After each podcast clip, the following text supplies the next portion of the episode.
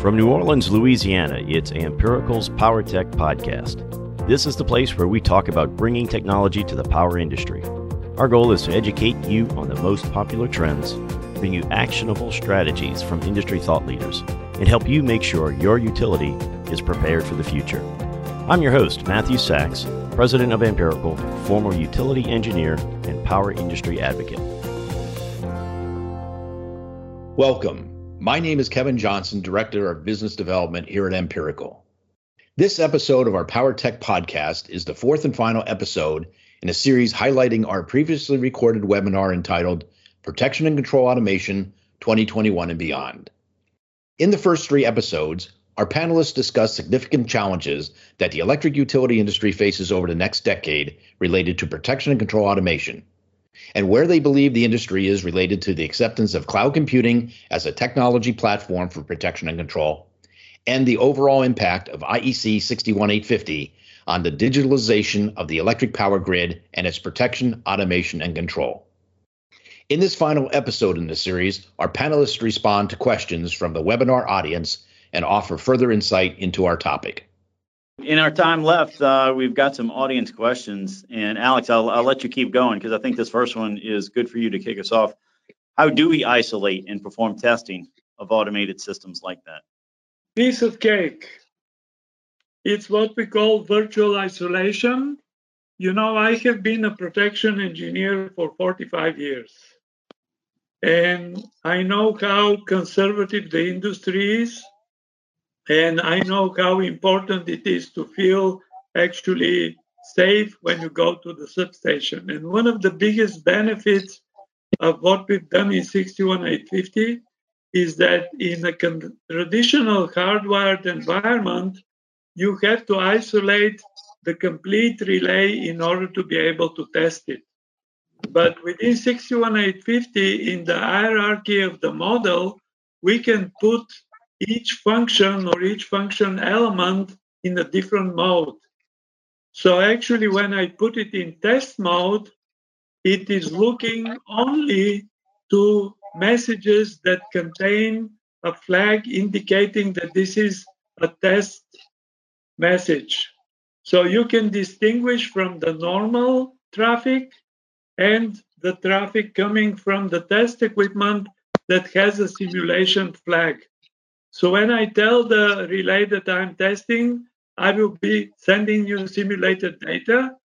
It switches to a mode where the communication interface is looking for the data where this flag is set to true. And again, I can talk a lot about this, but I think this is the short answer. We have virtual isolation that is much better than the physical isolation that we have today because it allows you to do what Chen was talking about. I can test the relay sitting in my chair here and talking to this panel, and at the same time, I can be running a test sequence in a substation that is 300 miles from me.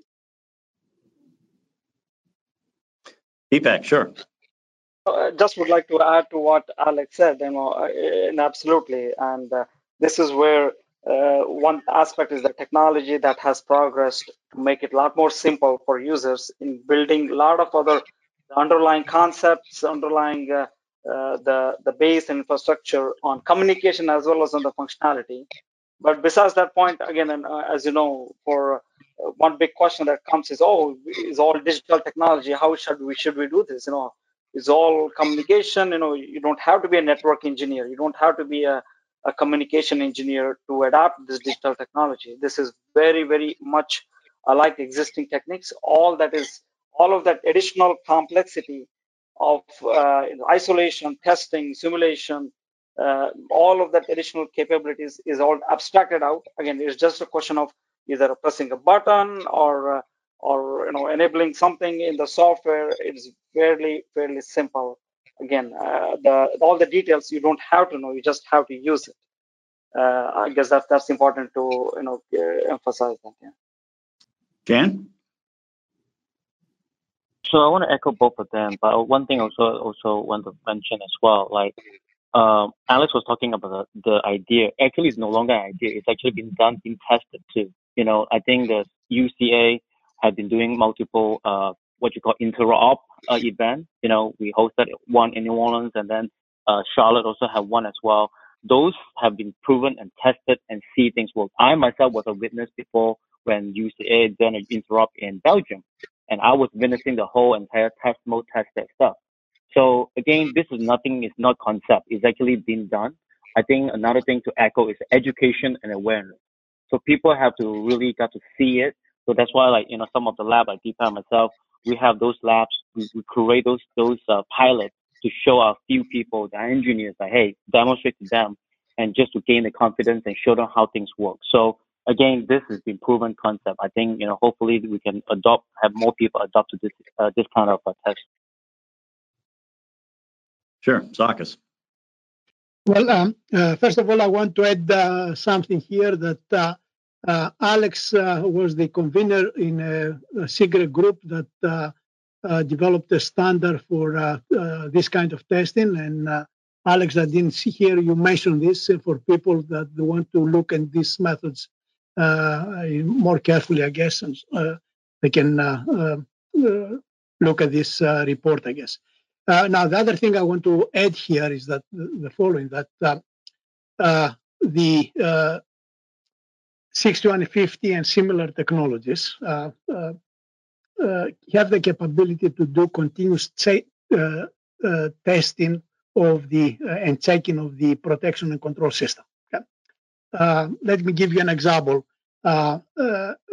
without re- referencing a specific blackout, uh, it happened because uh, some, technician forgot a wire uh, in the connection of a relay. And then what happened is that uh, uh, a small fault happened somewhere in a distribution system and brought down a 345 kV system uh, and was a major blackout. Okay?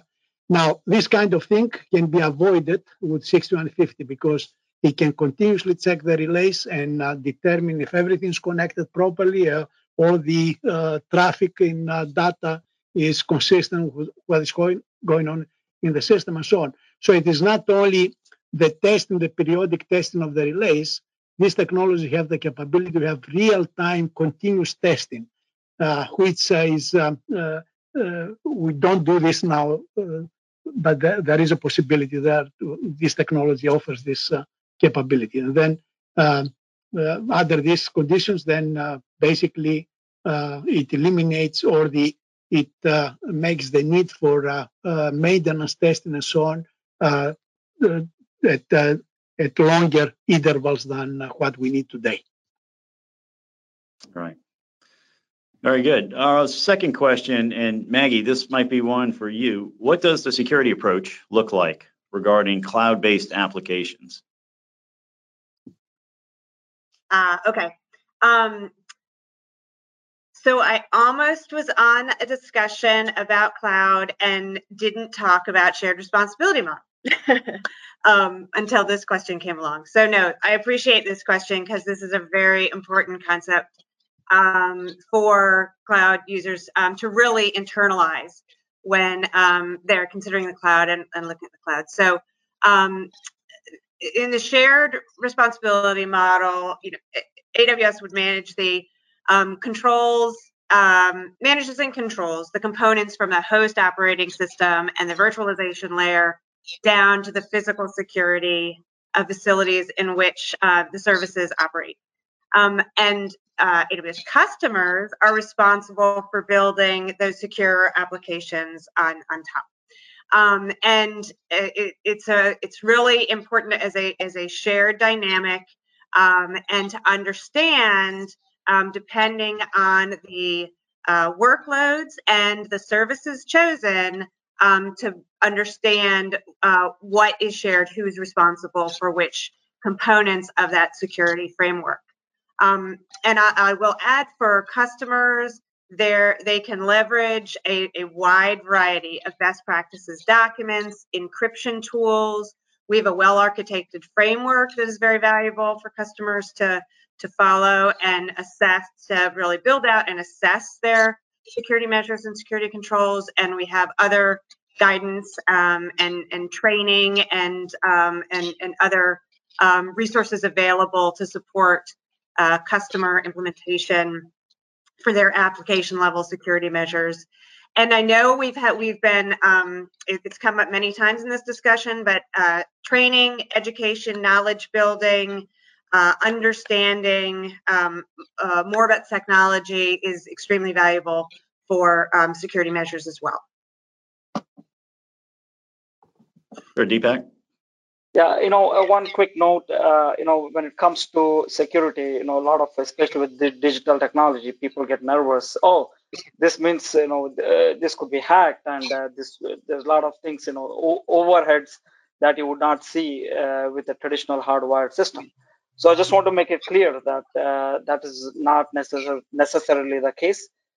there are ways that you can architect your uh, 60850 or digital technology in a way that you know this could be completely isolated where you know there's no outside access you can separate with data diode there are already products technologies already out there that can you can uh, implement in the system and and almost uh, close completely mitigate uh, the threat vectors and so forth as a matter of fact in pretty much in this domain uh, there is an ongoing activity between IEEE and NERC uh, developing a guide uh, on the cybersecurity front, front and how do we apply this.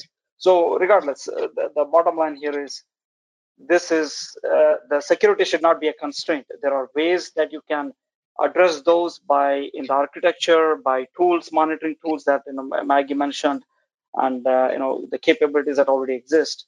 Uh, that should not be a hindrance, but a boon. How we can be more active in in implementing this. And uh, just uh, the security not only applies for 6150, security indeed applies for anywhere microprocessor devices exist. And that, you know, pretty much in these days are, are almost 100% everywhere. So the 6150 is just an add-on to the existing microprocessor system. What about that, Nathan? Yeah, as far as the uh, security of the cloud, uh, I definitely encourage folks, uh, if y'all haven't already, check out the Amperical uh, podcast series. We, that Maggie was actually uh, one of the guests, extensive analysis, security of the cloud.